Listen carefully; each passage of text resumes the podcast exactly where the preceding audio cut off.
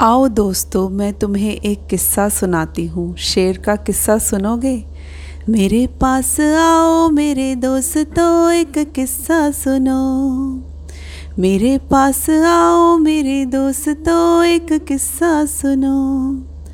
बहुत समय पहले की ये बात है। बोलो ना दीदी, चुप क्यों हो गई? तो सुनो चिंटू एक बहुत घना जंगल था। उसमें रहता था एक बूढ़ा शेर। एक दिन शिकार करते हुए वह गिर गया एक चट्टान से और उसके पैर में लग गई चोट। शेर हो गया लंगड़ा।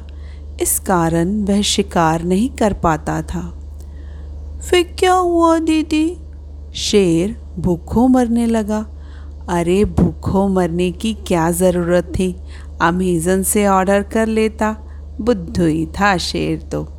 चलो हमें क्या लेना देना? आगे सुनो। एक भेड़िया घने जंगलों से गुजरता हुआ कहीं जा रहा था। नहीं, आ रहा था। नहीं नहीं, जा रहा था। और ये आगे भी तो बोलो ना दीदी। बताती हूँ बताती हूँ। शेर को दुखी देखकर भेड़िया वहीं रुक गया और बोला, महाराज, मैं आपकी सेवा करना चाहता हूँ। शेर ने अपनी व्यथा सुनाई। भेड़िए ने फिर एक योजना बनाई। मैं रोज़ जाऊँगा, एक शिकार लाऊँगा, पहले आप खा लेना, बचा हुआ मैं खा लूँगा। बूढ़ा शेर तो बहुत प्रसन्न हुआ। शेर भेड़िए से बोला, मैं नहीं करूँगा तुमसे कोई धोखा, क्योंकि आइडिया तुमने दिया है बहुत ही चोखा।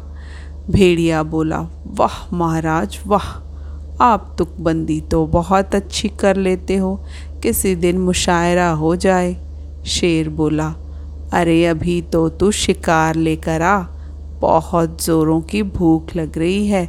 भेड़िया बोला, जो आ गया महाराज इस तरह भेड़िया शिकार लेकर आता, शेर खाता और जो बच जाता, वह भेड़िए के हिस्से आता। काफ़ी समय तक यही चलता रहा। अब जानवरों को भेड़िए की चालाकी समझ आ गई थी। जानवरों ने एक फैसला किया। भेड़िए ने हमें दिया है धोखा तो हम भी बदला लेंगे चौखा। उफ़! वो थी जंगल की रात। अरे वो तो थी मंगल की रात। जानवर शेर के पास चले जा रहे थे डरते हुए। हनुमान चालीसा पढ़ते हुए बोलो, हनुमान की जय जय जय, बजरंग बली की जय। हाँ बोलो, हनुमान की जय जय हो बजरंग बली की जय। शेर के पास जाकर जानवर बोले, अरे महाराज, आपके पैर में लग गई है चोट। हम सबको है बहुत अफसोस। जब तक आपकी तबीयत नहीं हो जाती ठीक, हम आपको भेज दिया करेंगे एक जानवर फुल स्पीड और एक राज की बात बताते हैं, आपके लंगड़ेपन की यही है दवा। आपके लंगड़ेपन की यही है दवा। भेड़िए के खून से आपकी चोट हो जाएगी हवा। सब जानवर यह बात कहकर चल दिए। जब भेड़िया शेर के पास शिकार लेकर आया तो फिर क्या हुआ दीदी?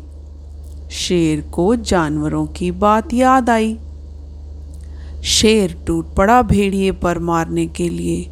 भेड़िए ने भी अपनी जान बचाने की बहुत कोशिश की।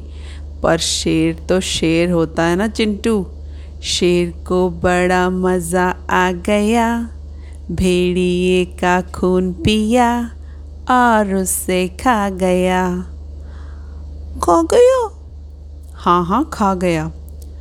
फिर क्या हुआ दीदी? दो तीन दिन बीतने के बाद शेर का लंगड़ापन तो गया ही नहीं, ना ही कोई जानवर आया। शेर समझ गया था चाल और हो गया था बहुत ही निढाल। बिना शिकार के भूख में तड़प तड़प कर शेर मर गया। इस तरह जानवरों ने उन दोनों को अच्छा सबक सिखाया और अपनी जान बचाई। तो चिंटू, इस कहानी से क्या सबक मिला?